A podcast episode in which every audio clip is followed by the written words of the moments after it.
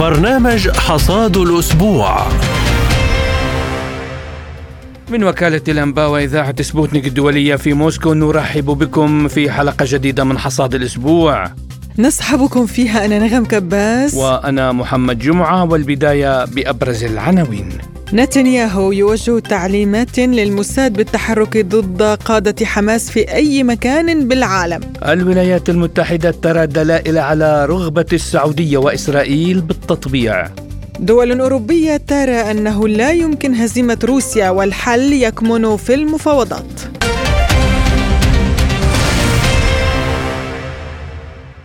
ومع دخول الحرب على غزة يومها الثامن والأربعين كثفت القوات الإسرائيلية غاراتها على مناطق متفرقة من قطاع غزة قبيل دخول الهدنة المؤقتة حيز التنفيذ ما أوقع عشرات القتلى والجرحى حيث شن الطيران الحربي الإسرائيلي خلال الساعات الأربع وعشرين الماضية سلسلة غارات على قطاع غزة ما أدى إلى أكثر من 200 فلسطيني بين قتيل وجريح. وصرح رئيس الوزراء الإسرائيلي بنيامين نتنياهو أنه وجه تعليمات لجهاز الاستخبارات الخارجية الموساد بالتحرك ضد قادة حركة حماس في أي مكان بالعالم. وجاءت تصريحات رئيس الوزراء الإسرائيلي على خلفية اتفاق وساطة قطرية بين إسرائيل وحماس على وقف مؤقت لإطلاق النار في قطاع غزة والإفراج عن الرهائن لدى الطرفين. إلا أنه قال بأن الحرب ستتواصل حتى تحقيق كل أهدافها وإعادة المخطوفين كافة والقضاء على حماس. وأكد أيضا أن صفقة التبادل لن تشمل الإفراج عن أي أسير فلسطيني ضالع في قتل الإسرائيليين. وارتفع عدد الضحايا في غزة جراء الحرب الإسرائيلية إلى 14500 شخص بينهم نحو 6000 طفلا بالإضافة إلى مئات القتلى بين صفوف الطواقم الطبية والصحفية وأفراد طواقم الدفاع المدني. وللحديث أكثر عن آخر تطورات الحرب على غزة ينضم إلينا الباحث في الشأن الفلسطيني والكاتب في جريدة الأيام الأستاذ أكرم عطلة أهلا بك أستاذ أكرم في حصاد الأسبوع وأبدأ معك مما قاله نتنياهو بأن إسرائيل ستواصل عملياتها في غزة بعد الهدنة. وأيضا وجه تعليمات للموساد بالتحرك ضد قادة حماس في أي مكان في العالم. فهل يعني ذلك أننا أمام تعثر في الحل السياسي للصراع الفلسطيني الإسرائيلي؟ آه لا ما يقول نتنياهو آه في ما بعد الحرب لا يؤخذ به باعتباره مسلمات. نتنياهو باعتراف الإسرائيليين فاقد لتوازنه. ليس لم يعد سويا آه، يتصرف بغريزة وليس بعقل سياسي قال إنه سيعيدهم بالقوة وقال إنه آه، لن يتفاوض ولن يعقد صفقات. هذا كله تراجع عنه. استكمال الحرب مرتبط اولا بالعالم والولايات المتحدة الأمريكية بالأساس. في اللحظة التي تقرر وقف الحرب بامكانها وقفها هذا هو الأساس. نتنياهو يرفع شعارات كثيرة. دائما الميدان هو من يقرر وإسرائيل طرف في الميدان وليس كل الميدان ولكن هذه الحرب لأنه بين أطراف لها مرجعيات. هي ليست ليسوا أصحاب القرار النهائي. بمعنى حماس ليست صاحبة القرار النهائي إلى حد ما ما أقصد علاقتها بقطر وعلاقتها بإيران وعلاقتها بحماس الخارج. وإسرائيل ليست لها مرجعية اسمها الولايات المتحدة الأمريكية هي التي تقود الحرب وهي التي تمول بالسلاح وهي التي في اللحظة التي تقرر وقف شحن الأسلحة يعني آه، ترسل رسالة إسرائيل بوقف الحرب. وبالتالي حديث نتنياهو كله هو حديث ينجم عن ردة فعل ينجم عن تعبير عن آه، فقدان الثقة بالنفس وفقدان التوازن الذي حدث في إسرائيل ما بعد 7 أكتوبر.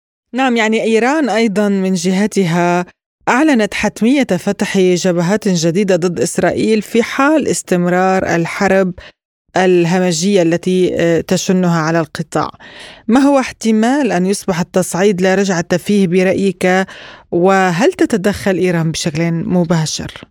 يعني من الصعب الحديث عن تدخل إيران بشكل مباشر بعد 48 يوم من الحرب. بات واضح إنه إيران تتحدث عن ما يشبه اطراف أخرى وليست طهران.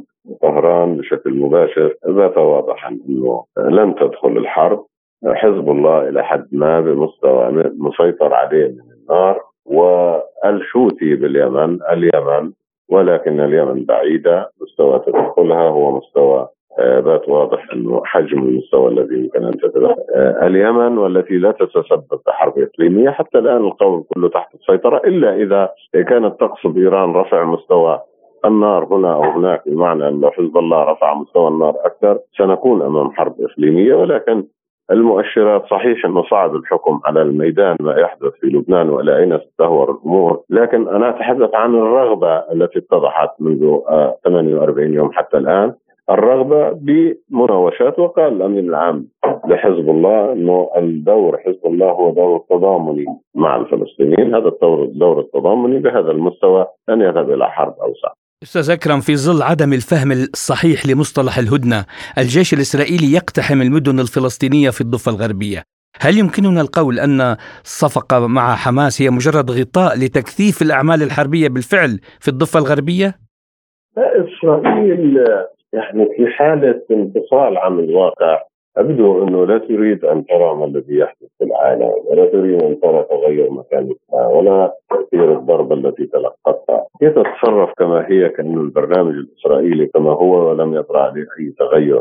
إسرائيل اجتياح الضفة الغربية، السيطرة على الضفة الغربية، الرغبه باخراج الفلسطينيين من الضفة الغربية، طرد الفلسطينيين كما مشروع سموتريتش بالمية، معنى أن مشاريع إسرائيل رغم كل ما حدث لم يطرح عليها تغيرات ما يقول إن إسرائيل أصبحت دولة منفصلة عن الواقع، منفصلة عن ما يحدث، منفصلة عن حجم الاعتراض الدولي على سياستها وعلى ضربها للناس وعلى كل هذه الجرائم اللا اخلاقيه التي ارتكبتها ضد الفلسطينيين في القطاع.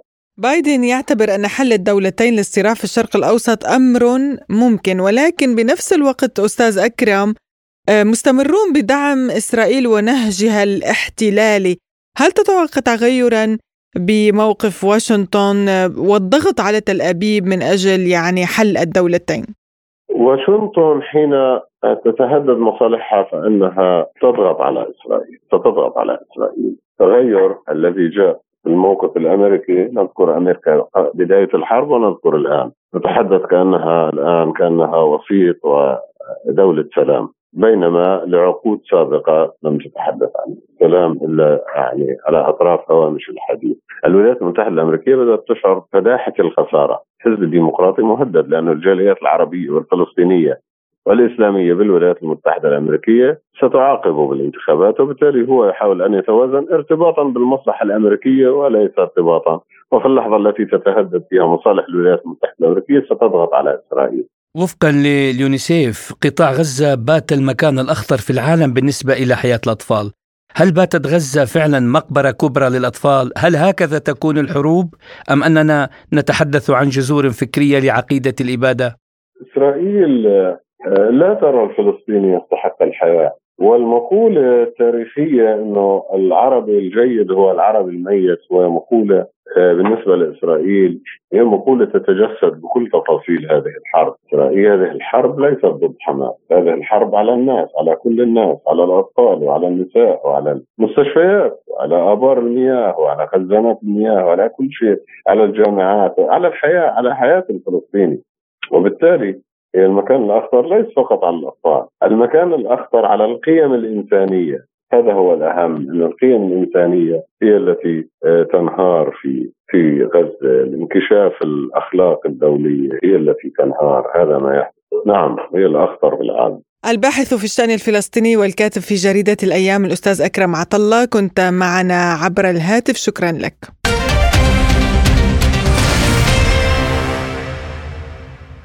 ونبقى في الشأن الفلسطيني حيث قال منسق الاتصالات الاستراتيجية في مجلس الأمن القومي بالبيت الأبيض جون كيربي إن الإدارة الأمريكية تسجل أدلة إيجابية على أن سلطات إسرائيل والمملكة العربية السعودية لا تريد التخلي عن تطبيع العلاقات الثنائية على خلفية تدهور العلاقات. ولمناقشة هذا الموضوع ينضم إلينا عبر الهاتف المحلل السياسي الأستاذ سعد عبد الله الحامد. أهلا بك سيد سعد في برنامج حصاد الأسبوع.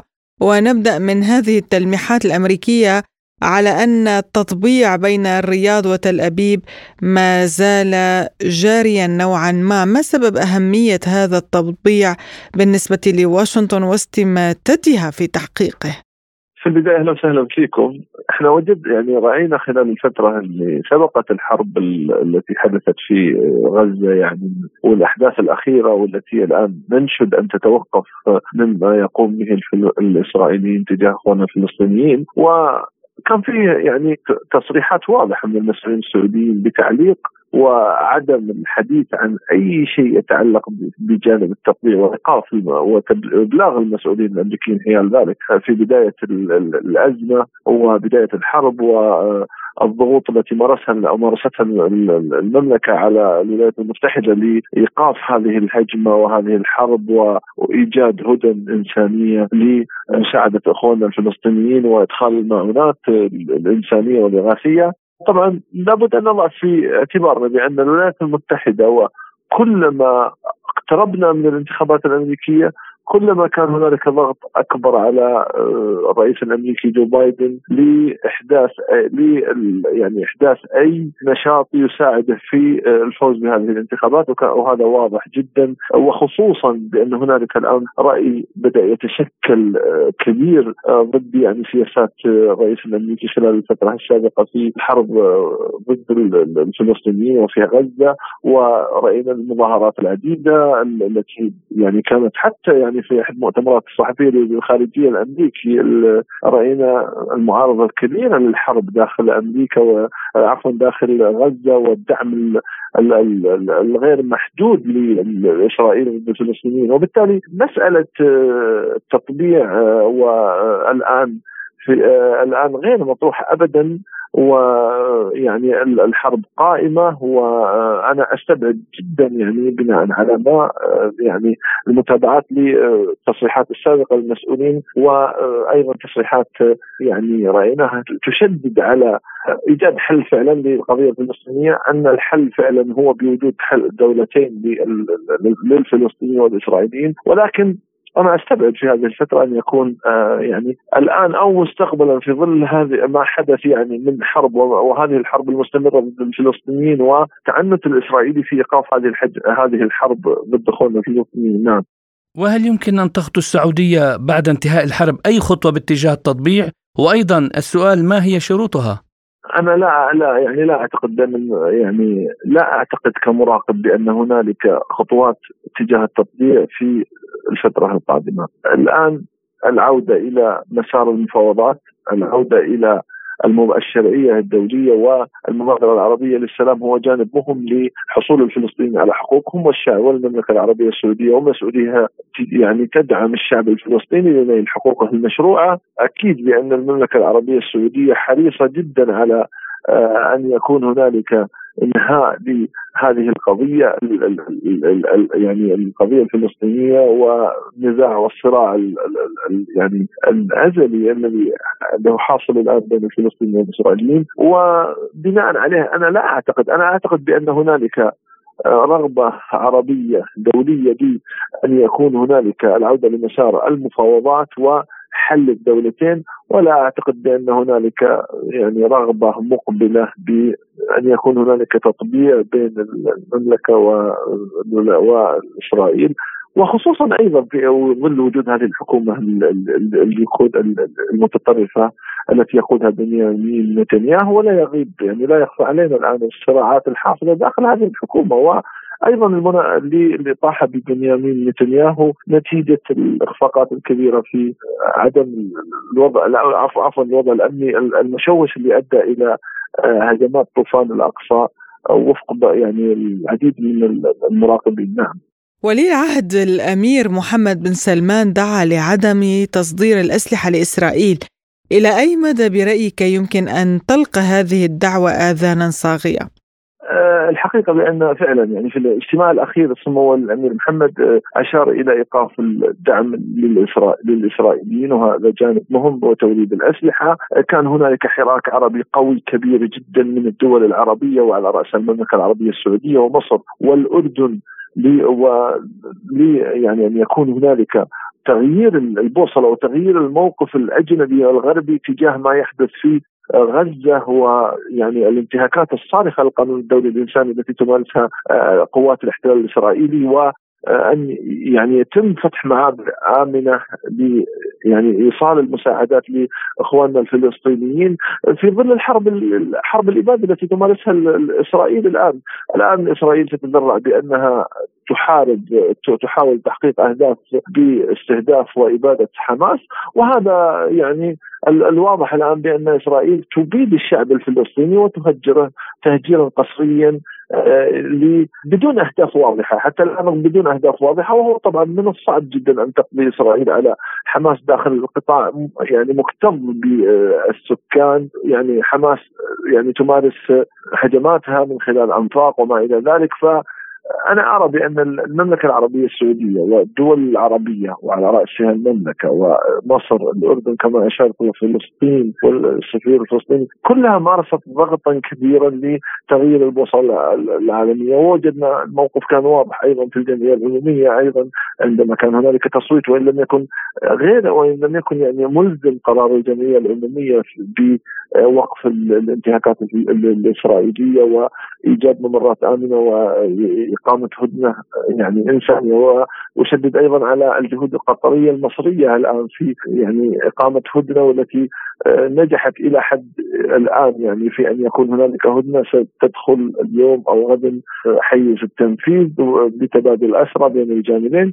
وبالتالي كل هذه جهود عربية إسلامية خليجية تصب في طريق إيقاف هذه الانتهاكات.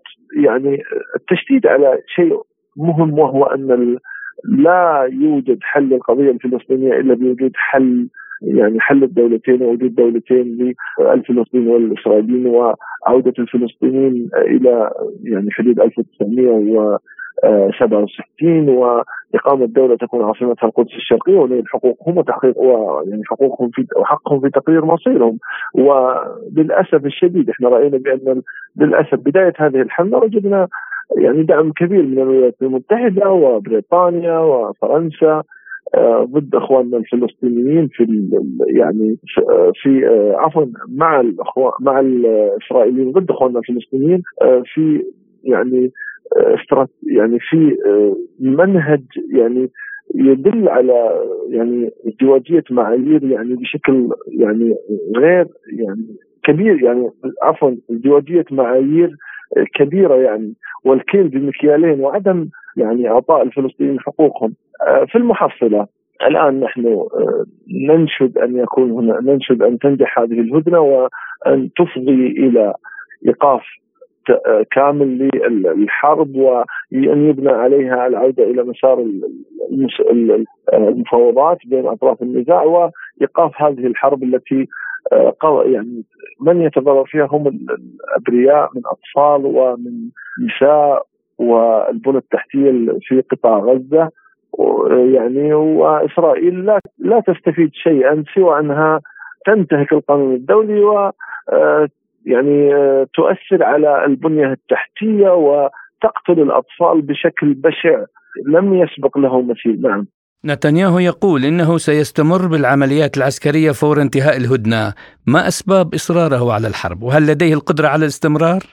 أنا أعتقد بأن يعني بنيامين نتنياهو لديه ضغوطات حتى في داخل الليكود وداخل إسرائيل يفشل داخل إسرائيل وجدنا بأن لديه صعوبات كبيرة لديه آه، منافسين آه، لديه أيضا ردة فعل نتيجة آه، الهجمات التي حصلت في في 7 أكتوبر ضد ضد الإسرائيليين وهذا يعطي انطباعا وفشلا ذريعا للجانب الأمني الإسرائيلي ويحمل مسؤولية لبنيامين نتنياهو وحزبه وبالتالي فإن الآن بنيامين نتنياهو يحاول أن يطيل أمد الحرب من خلال عفوا يطيل مستقبله السياسي الآن من خلال إطالة أمد الحرب.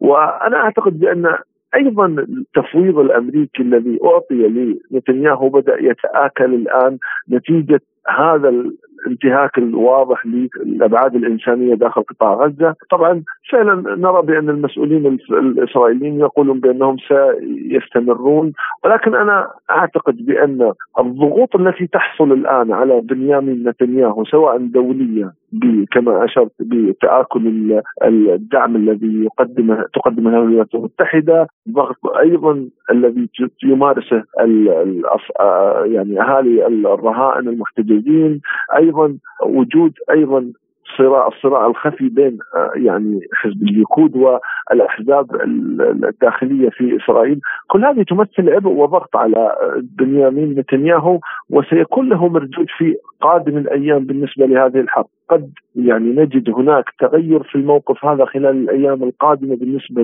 لبنيامين نتنياهو.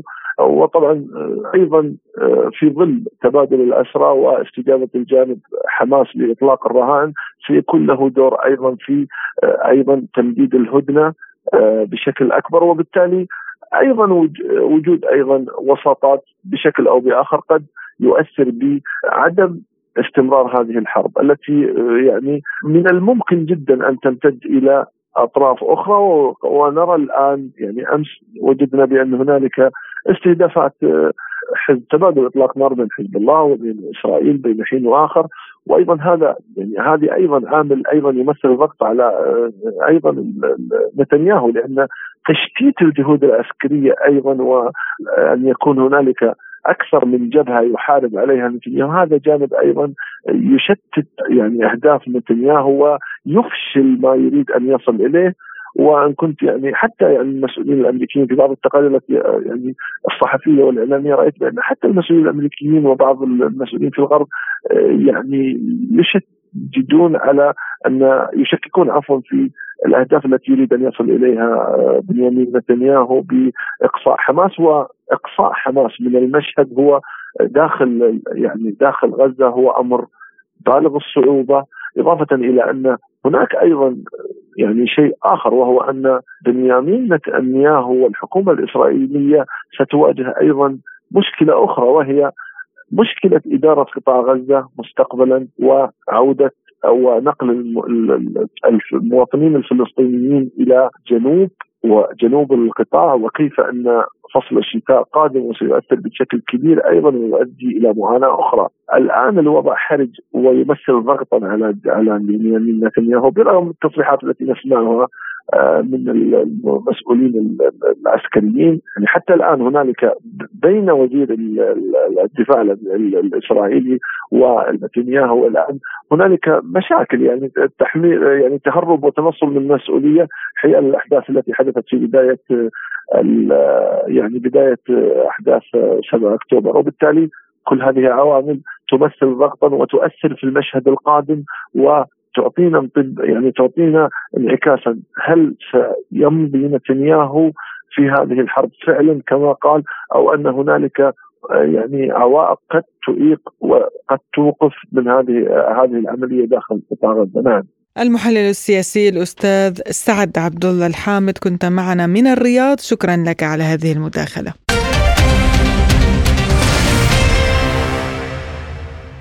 وإلى الملف الأوكراني حيث أكد رئيس الوزراء الهنغاري فيكتور أوربان بأن استراتيجية الاتحاد الأوروبي فيما يتعلق بالنزاع في أوكرانيا فشلت وروسيا لن تهزم ولهذا يجب على الاتحاد الأوروبي أن يبحث عن خطة جديدة. حول هذا الموضوع قال إيغور كوفالوف النائب الأول لعميد كلية الاقتصاد العليا في موسكو.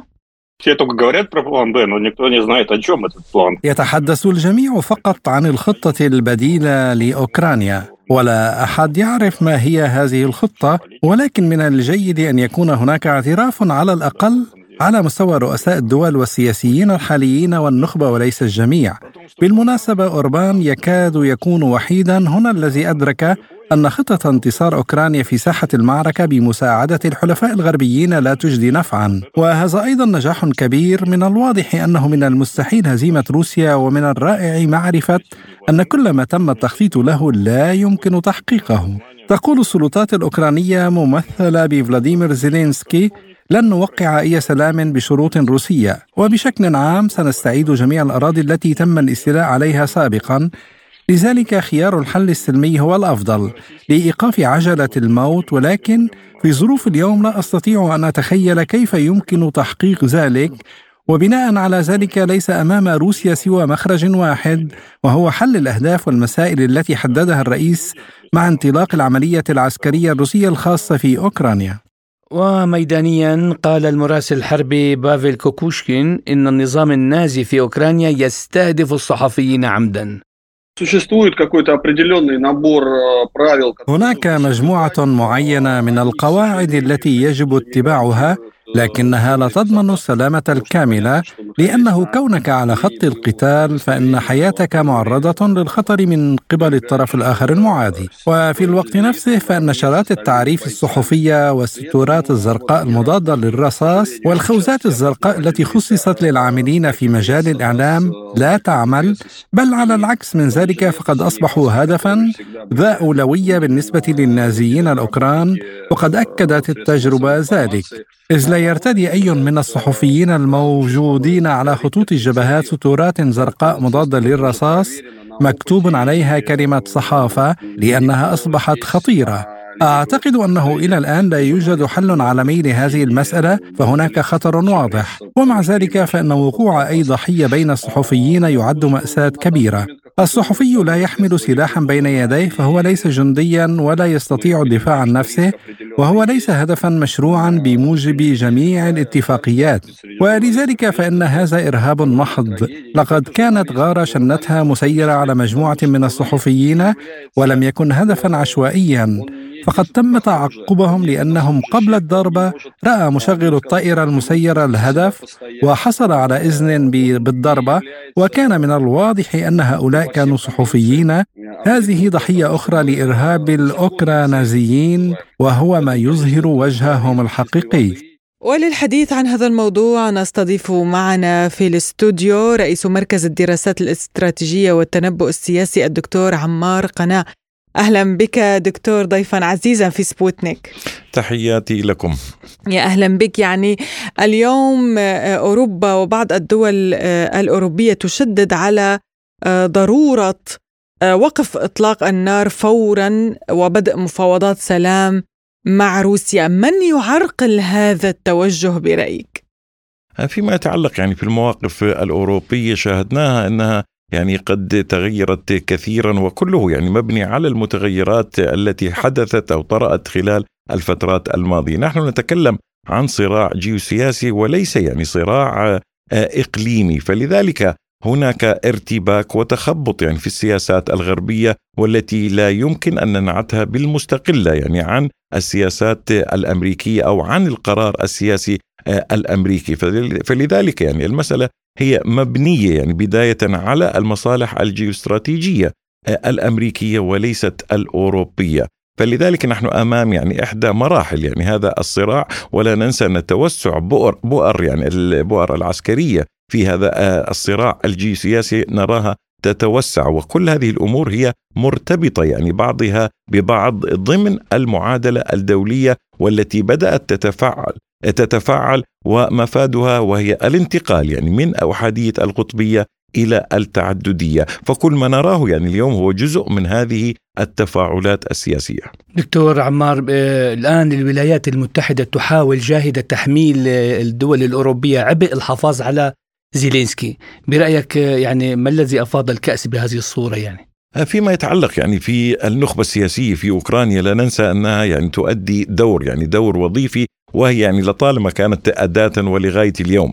فضمن يعني المعطيات الأخيرة والتي رأيناها خاصة يعني في الصحافة الأوروبية وخاصة الأمريكية بأن هناك توجه بين قوسين يعني لتغيير هذه النخبة السياسية والتعويل يعني كل الأخطاء التي ارتكبت من قبلهم على عاتق هذه الإدارة وهذه النخبة السياسية. الطرف الأوروبي هو كان منخرطا يعني ولغاية اليوم في هذا في هذا الصراع. فلذلك الولايات المتحدة كعادتها يعني هي تحمل كل المسؤوليات يعني الفشل إلى الأطراف الأطراف الأخرى. آه، لكن اليوم يعني مع نقص أو تقريبا آه، نتوجه إلى آه، مسألة انعدام تسليح يعني أوكرانيا وهذا العبء الكبير على المنظومة الغربية بدأ يعني يتفاقم ويشكل أزمة للمنظومات السياسية الأوروبية. وهناك نقطة مهمة جدا يعني في هذا السياق بأن يعني السنتين القادمتين لا ننسى أن أوروبا الغربية هي مقبلة على انتخابات تشريعية. وقد رأينا يعني بوادر مفهوم العلاقة ما بين هذه الدول و أوكرانيا وهذا الصراع فيما يتعلق على سبيل المثال في الوضع البولندي عندما كان هناك تصعيدا كبيرا ما بين بولندا وأوكرانيا وكله على يعني في ظل الانتخابات التشريعية البولندية، فلذلك هذا أيضا يعني جزء من هذا من هذه التفاعلات وأعتقد أنه يعني ستتقلص كل المساعدات لكن لا يمكن الحديث عن وقف يعني كامل لهذه المساعدات لأن مفهوم يعني هزيمة أوكرانيا في في هذه المعركة هي هزيمة للناتو وللمنظومة الغربية بشكل كامل ولا أعتقد أن الولايات المتحدة اليوم جاهزة لتقديم يعني مثل هذا النصر لروسيا. نعم أيضا السفير الروسي في سويسرا قال إن الولايات المتحدة تريد تدمير أوكرانيا. هل تعتقد أنها بالفعل اليوم الغرب الناتو تحديدا والولايات المتحدة يعني يسعون إلى تدمير أوكرانيا بهدف وجود موطئ قدم لهم في أوروبا الشرقية؟ يعني هذه المسألة ممكن القول هي يعني جدلية فيما يتعلق يعني أن المستهدف هو أوكرانيا. ممكن أن لا أتفق يعني كثيرا مع مثل هذا هذه يعني وجهة النظر. لكن يعني أوكرانيا هي استخدمت يعني وتستخدم لغاية اليوم كمسرح يعني لهذه يعني المسرح الجيوسياسي والعسكري. لكن يعني ممكن النظر إلى مسألة يعني إضعاف أوروبا وهو ما حدث يعني فعلا وكانت يعني منذ بداية الأزمة يعني كان التوجه إلى إضعاف روسيا سياسيا واقتصاديا ضمن يعني التوافقات الأوروبية فلذلك رأينا هذه الحزم يعني غير المسبوقة من العقوبات على على روسيا. اليوم نحن أمام يعني أوكرانيا والتي هي يعني فقدت ممكن القول يعني طرفيتها أو أو فقدت مفهوم الدولة، نحن نتكلم عن دولة عن دولة فاشلة وهي يعني ليست وليدة الحاضر، لكن تم توظيفها سياسيا وعسكريا م. نحن الآن أمام يعني المنعطف الآخر حول كيفية العلاقة أو مستقبل أوكرانيا كدولة بعد يعني ممكن القول المعطيات الأخيرة فيما يتعلق في ضم الأجزاء بعد الاستفتاء يعني ضم أجزاء من من أوكرانيا إلى إلى روسيا، فلذلك يعني الهدف باعتقادي الاستراتيجي كان للولايات المتحدة ليس تدمير أوكرانيا ولكن إضعاف روسيا اقتصاديا وسياسيا وإخراجها من محيطها الأوروبي وذلك بعد يعني الكثير من الأمور التي أقلقت الولايات المتحدة فيما يتعلق في الاقتراب الاقتصادي ما بين روسيا والمنظومة الأوروبية خاصة فيما يتعلق في موارد الطاقة.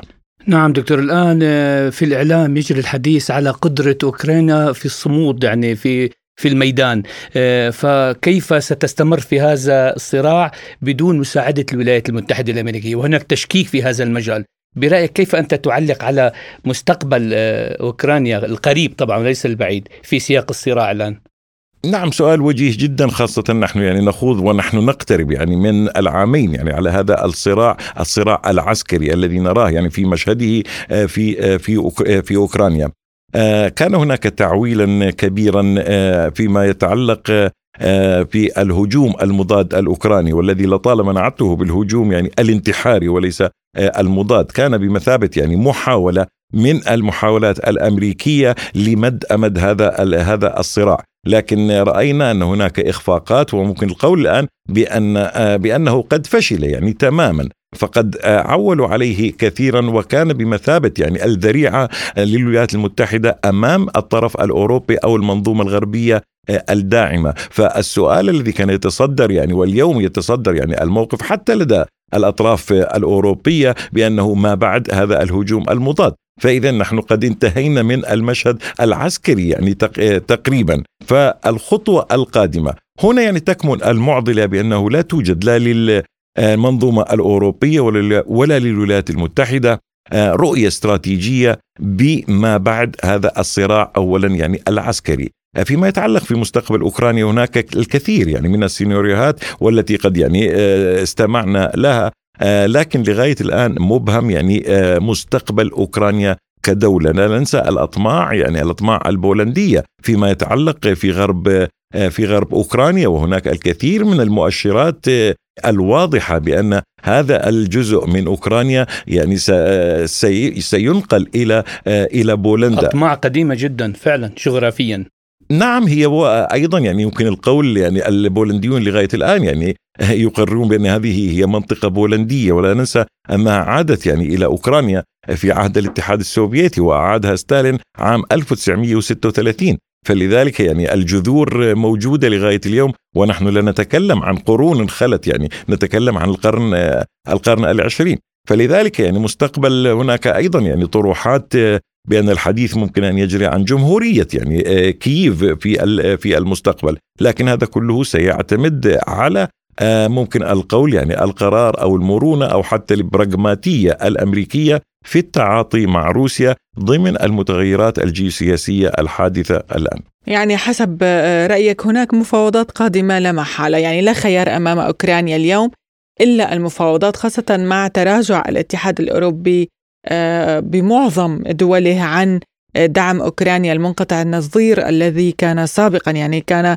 منذ سنة موقف الاتحاد الأوروبي مختلف اليوم آه، لم يعد كما كان.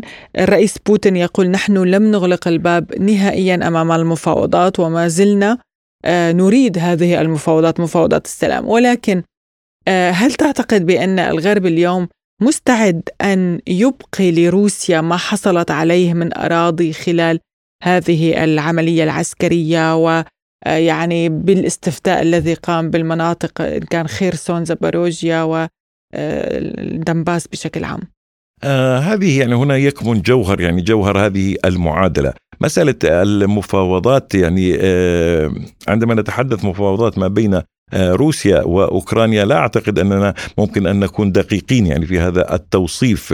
آه، المفاوضات يعني ستجري ما بين يعني روسيا والولايات المتحدة مما لا شك مما لا شك فيه. آه، لكن يعني كما أعلن يعني دائما موسكو هي منفتحة على الحوار لكن الحوار المنطقي. من رفض الحوار يعني قبل هذه الأزمة لا ننسى أنها المنظومة الغربية بالكامل وكانت يعني المسألة ليست هي مرتبطة بأوكرانيا لا كدولة ولا كجغرافيا لكنها كانت مرتبطة بال يعني الضمانات الأمنية التي طالبت بها روسيا من حلف الناتو من الولايات المتحدة أيضا ومن الاتحاد الأوروبي. فلكن يعني خلال هذه الفترة يعني تغير الكثير حتى بمفهوم يعني الاستقرار الاستراتيجي أو مفهوم الأمن يعني آه، في المنطقة آه، كلها اليوم يعني قد قد تغيرت.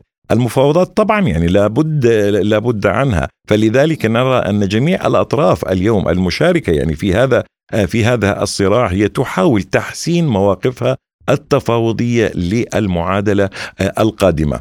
لكن نحن أمام مشكلة يعني أخرى اليوم بأن الملف الأوكراني هو قد بات ملفا انتخابيا للإدارة الديمقراطية في البيت الأبيض أو للمرشح يعني بايدن. ونرى أيضا أن هناك آه، يعني خلل حتى في المنظومة السياسية آه، الأمريكية خلل تشريعي. هناك آه، استقطابات سياسية في الداخل الأمريكي. ولا يمكن يعني أن ننظر للمنظومة السياسية الأمريكية كما كان عليه في السابق بمفهومها يعني التقليدي أو الكلاسيكي ما بين جمهوري وديمقراطي. فلذلك يعني كل هذا سينعكس ستنعكس يعني وسترتد كل آه، هذه العمليات السياسية على أوكرانيا كجزء يعني من الأدوات التي استخدمت لتمرير المصالح الأمريكية آه، في المنطقة.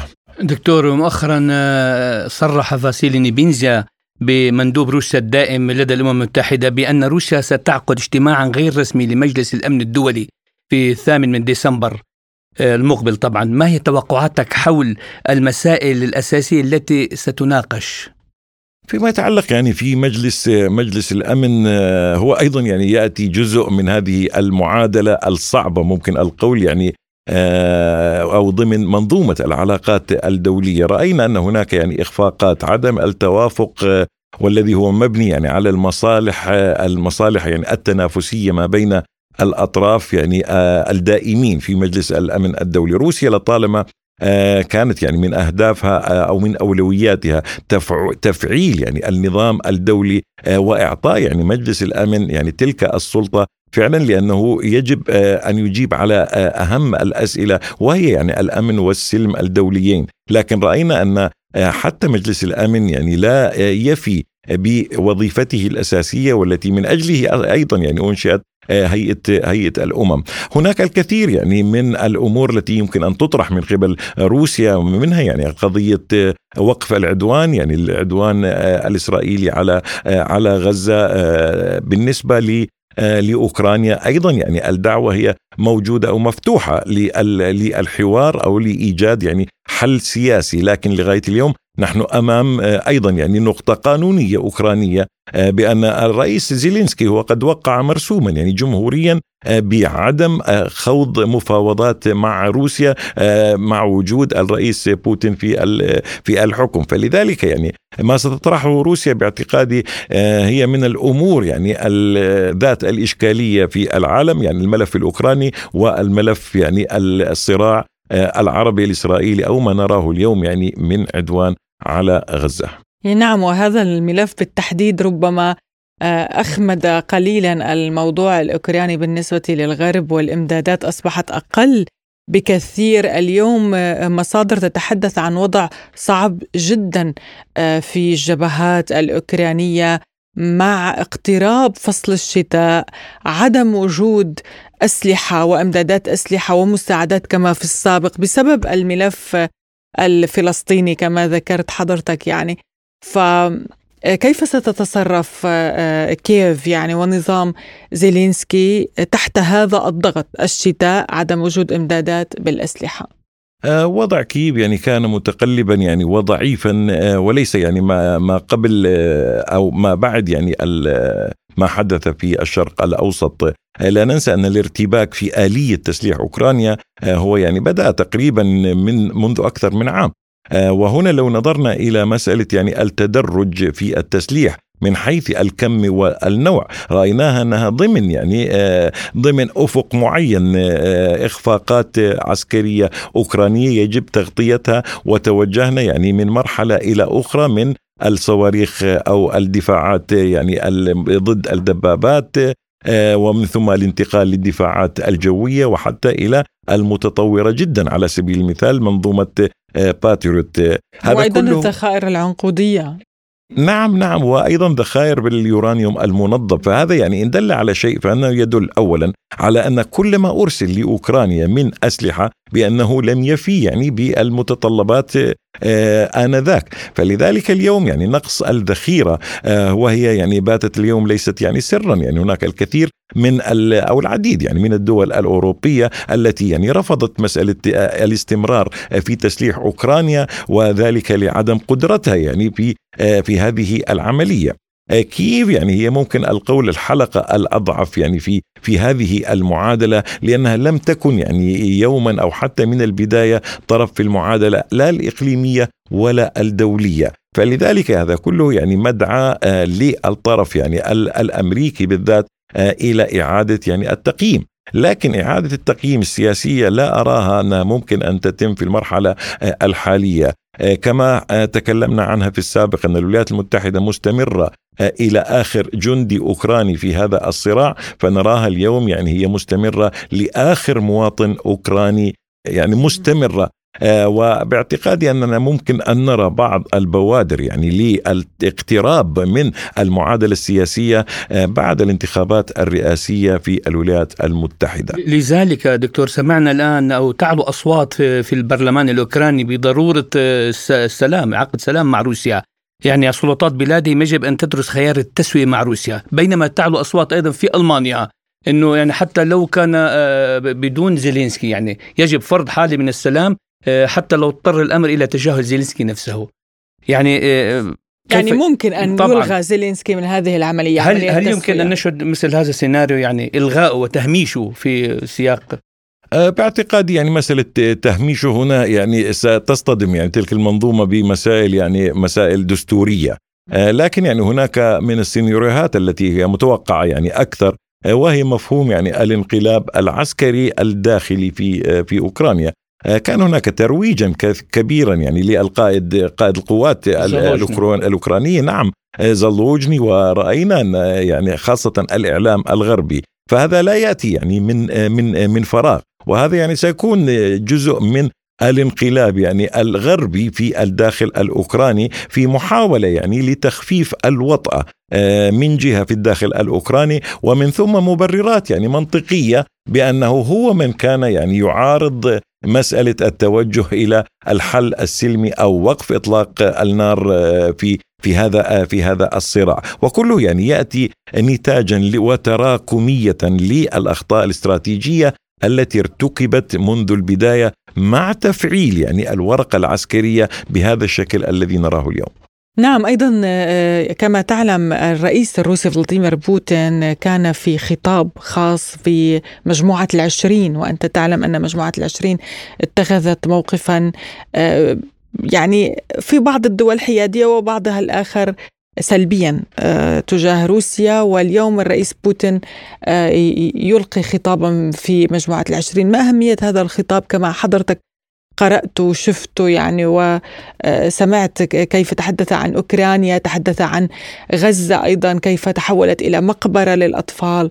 آه، تحدث عن عدة مواضيع مهمة أمام مجموعة العشرين.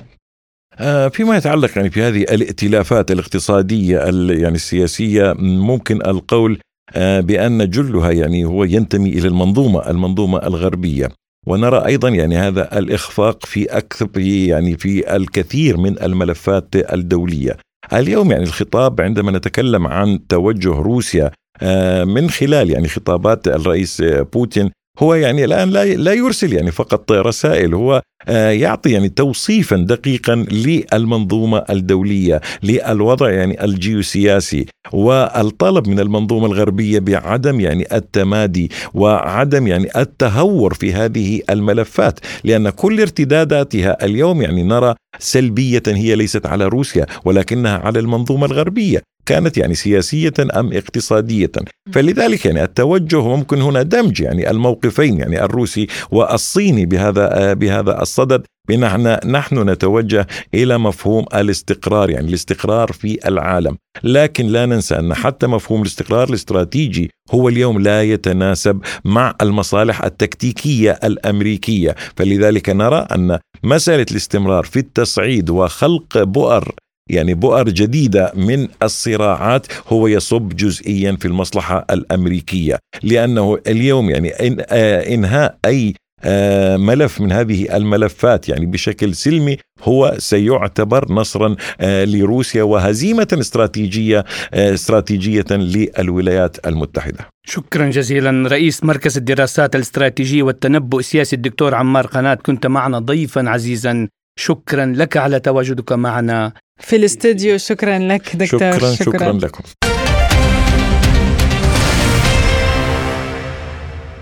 وفي ملفنا التالي استياء كبير في البنتاغون من سياسة الرئيس الأمريكي جو بايدن بسبب ما يعتقدون أنها استراتيجية غير متسقة لمواجهة الجماعات التي تستهدف القواعد الأمريكية في الشرق الأوسط ويعترفون بأن الضربات الجوية الانتقامية المحدودة التي وافق عليها بايدن لا تؤدي إلى النتيجة المرجوة ويشعر ممثلو الإدارة العسكرية بخيبة أمل لأن إجراءات الإدارة الأمريكية لا تؤدي إلى خفض عدد الهجمات المتكررة بشكل متزايد من قبل الجماعات الموالية لإيران على العسكريين الأمريكيين بحسب وسائل الإعلام الغربية. حول هذا الموضوع قال الباحث السياسي جاسم الغرابي: يعني بالنتيجة أحداث غزة ألقت بظلالها على محور المقاومة في آه، اليمن وسوريا ولبنان والعراق والولايات المتحدة الأمريكية تعرف أن هذه هذه الأماكن تتواجد فيها وحدة وحدة الصف ووحدة الهدف وهي هي آه، آه، ما تطلق على نفسها المقاومة. اليوم الولايات المتحدة أعتقد أنها أدركت أنها أخطأت عندما دعمت إسرائيل دعما المطلق بإبادة أهلنا في غزة، اليوم إبادة جماعية على مر التاريخ لم تحضر مثل ما حضرت الآن في غزة. فأعتقد إن أغلب المقاومة بما فيها العراقية قالت بغلس قاطع إذا تدخلت الولايات المتحدة الأمريكية أو ساعدت إسرائيل سوف تكون هدف لأسلحة المقاومة، فأعتقد إن الولايات المتحدة الأمريكية قد شاركت مشاركة فعلية بالتوجيه وبالأسلحة وبالدعم المادي والمعنوي والأسلحة إلى إسرائيل تعتقد هذه النتيجة. اليوم يعني هناك قواعد عسكرية موجودة في العراق وفي سوريا وفي الخليج والمقاومة لديها أسلحة ولديها نشاط كبير وعلمتم كيف ما جرى أمس في البحر الأحمر من قضية الحوثيين كيف استولوا على سفينة إسرائيلية لديهم القوة ولديهم القدرة ولديهم الإمكانيات فاعتقد إن حتى صواريخ الباتريوت أو ما يسمى بالقبة الحديدية لا لا تنفع وليست ذات جدوى مقابل هذه الهجمات التي توالت على القواعد الأمريكية في العراق وفي المنطقة. وحول قدرة واشنطن على مواجهة عدة جبهات أضاف الغرابي وهذه نقطة الضعف التي استغلتها الفصائل المقاومة. اليوم الولايات المتحدة الأمريكية بين أمرين بين دعم أوكرانيا ودعم إسرائيل وهذه كلها جهود كبيرة عسكرية ومالية وتحملها اعباء مالية كبيرة. ولا تريد أن تفتح جبهة مق... جبهة جديدة لا في العراق ولا في سوريا ولا في اليمن ولا في لبنان. تريد السيطرة على احداث غزة. اليوم تعلم الولايات المتحدة الأمريكية أن هذه الفصائل ليس لديها مقرات ثابتة وليس لديها معسكرات ثابتة. إنها من أي مكان تطلق آه، صواريخها أو طائراتها المسيرة من ثم تهرب. ليس يعني ليس في أهداف ثابتة حتى تسيطر عليها بقصف طائرات أو مدفعية أو ما شابه ذلك. فهذه مشكلة آه، لدى الولايات المتحدة ولدى الجيش الأمريكي. فاليوم إذا فتحت النار بكثافة في العراق أو في اليمن أو في سوريا أو في أي مكان آخر سوف تفتح جبهات كثيرة أكثر. وهذا ما ينعكس بالسلب على الواقع الأمريكي وعلى الانتخابات الأمريكية وعلى دافع دافع الضرائب الأمريكي. وعلى إسرائيل بالخصوص وبالأخص أكثر على ضعف امداد لأوكرانيا. وحول تأثير ذلك على صورة بايدن خاصة قبل الانتخابات رأى الغرابي أنه يؤثر بشكل سلبي. لا لا أنا أنا متيقن كمراقب سياسي أن صورة بايدن آه، آه، يعني تزعزعت كثيرا آه، بسبب هذه التدخلات لأنه الشعب الأمريكي أيضا رافض تدخل أمريكا آه، بدعم أوكرانيا ضد ضد روسيا. واليوم دعم إسرائيل ضد هذا المحور الذي هو منتشر في أكثر من دولة. وبسبب المجاز الذي تحدث في غزة اليوم هناك نقمه حتى في الشعوب العربية التي حكوماتها آه، ساكتة لا تتحرك باتجاه قضية فلسطين، الشعوب اليوم تتحرك، المغرب العربي، تونس، الجزائر، مصر، كلها تتحرك بهذا الاتجاه. فأعتقد أن مجسات الشارع تقول أن الشعب الأمريكي ليس راضيا على الرئيس بايدن.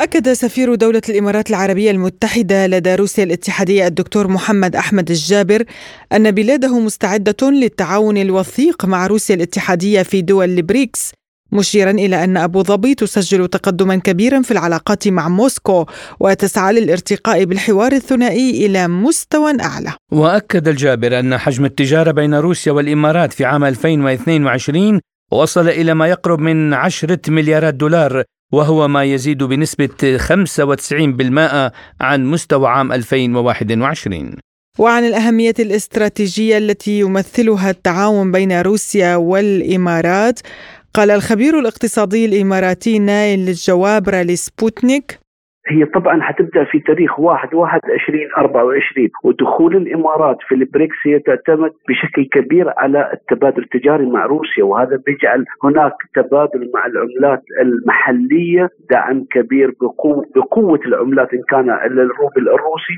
وأيضا للدرهم الإماراتي. وعما إذا كانت هذه الدول تستطيع تشكيل محور جديد يتحد حوله الجنوب العالمي بأكمله؟ قال الجوابرة. بكل تأكيد استراتيجية بكل تأكيد لعملاتها المحلية اولا ولصادراتها وأيضا لوارداتها من البريكس. سوف يكون هناك دعم كبير إلى عملاتها المحلية ودعم إلى اقتصادها المحلي سوف يكون هناك دعم أيضا إلى صادراتها بعملتها المحلية وهذا سوف يدعم بوجود اقتصاديات جديدة وابتعاد جزئيا عن الدولار الأمريكي وليس كليا. هذا سيكون له أثر إيجابي بشكل كبير إلى اقتصاديات الدول البريكس وخاصة بعد دخول الست دول الجدد خلال خلال العام القادم في بدايته وهذا ما يجعل هناك نظرة تفاؤلية بالنسبة للناتج المحلي الإجمالي لدول البريكس إن كانت الأولى أو إن كانت الجديدة بالنسبة إلى دخولها وسيكون هناك داعم كبير إلى عملاتها وأيضا إلى اقتصادياتها بالنسبة للناتج المحلي.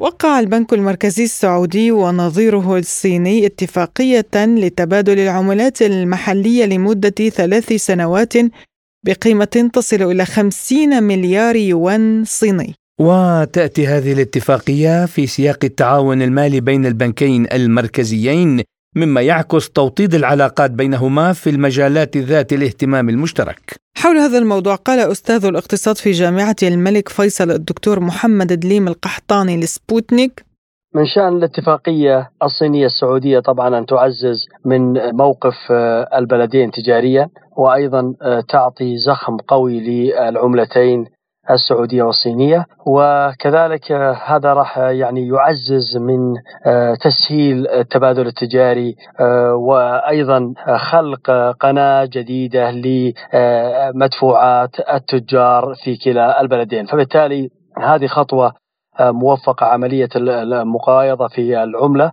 لبلدين يعتبرون ضمن مجموعة العشرين وأيضا هناك يعني تبادل قوي آه، آه، خلال العقد الماضي وأيضا هناك مزيد من فتح قنوات خصوصا والمملكة العربية السعودية آه، يعني تقوم الآن بتحقيق متطلبات رؤية 2030 في مجالات عدة. قد تجد الصين الشعبية مجالا أرحب وأوسع في توسيع قاعدة استثماراتها في منطقة الشرق الأوسط من خلال بوابة المملكة العربية السعودية. فبالتالي هذه خطوة في ظني راح تتبعها خطوات عديدة تعزز من عامل النمو الاقتصادي في كلا البلدين وهذا أيضا يعني راح يعني يعزز أيضا فتح قنوات أخرى في لكلا البلدين في أن يذهب بعيدا إلى أبعد من اقتصاد البلدين.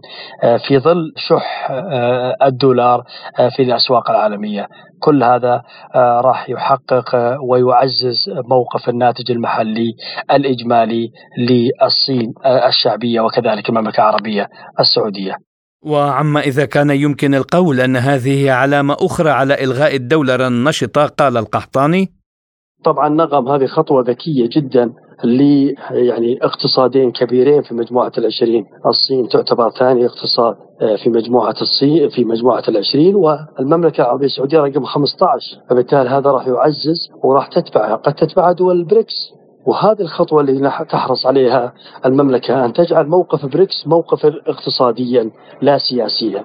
وعن تأثير هذه الاتفاقية على النظام المالي العالمي أضاف القحطاني الاتفاقية السعودية الصينية طبعا سيكون لها تأثير على الموقف المالي العالمي لأن الآن لا يزال حالة عدم اليقين تعتبر يسود أو يخيم على موقف الاقتصاد العالمي كذلك يعني سعي العديد من الدول الأوروبية وكذلك أمريكا إلى كبح جماح التضخم. فبالتالي في الوقت اللي تشهد فيه اقتصادات أخرى نموا وازدهارا خصوصا في دول الاقتصادات الناشئة كالمملكة العربية السعودية والصين فبالتالي وبالتالي آه، منعا لتعطيل حركة النمو للبلدان الناشئة ذات الاقتصادات المزدهرة والطموحة آه، فبالتالي هذه آه، بلا شك هذه فتح قناة جديدة لبناء نظام مالي يقوم على المقايضة. وهذا خطوة أولى في ظني طبعا الدول اللي حريصة كل الحرص على أن لا يتوقف النمو وأن لا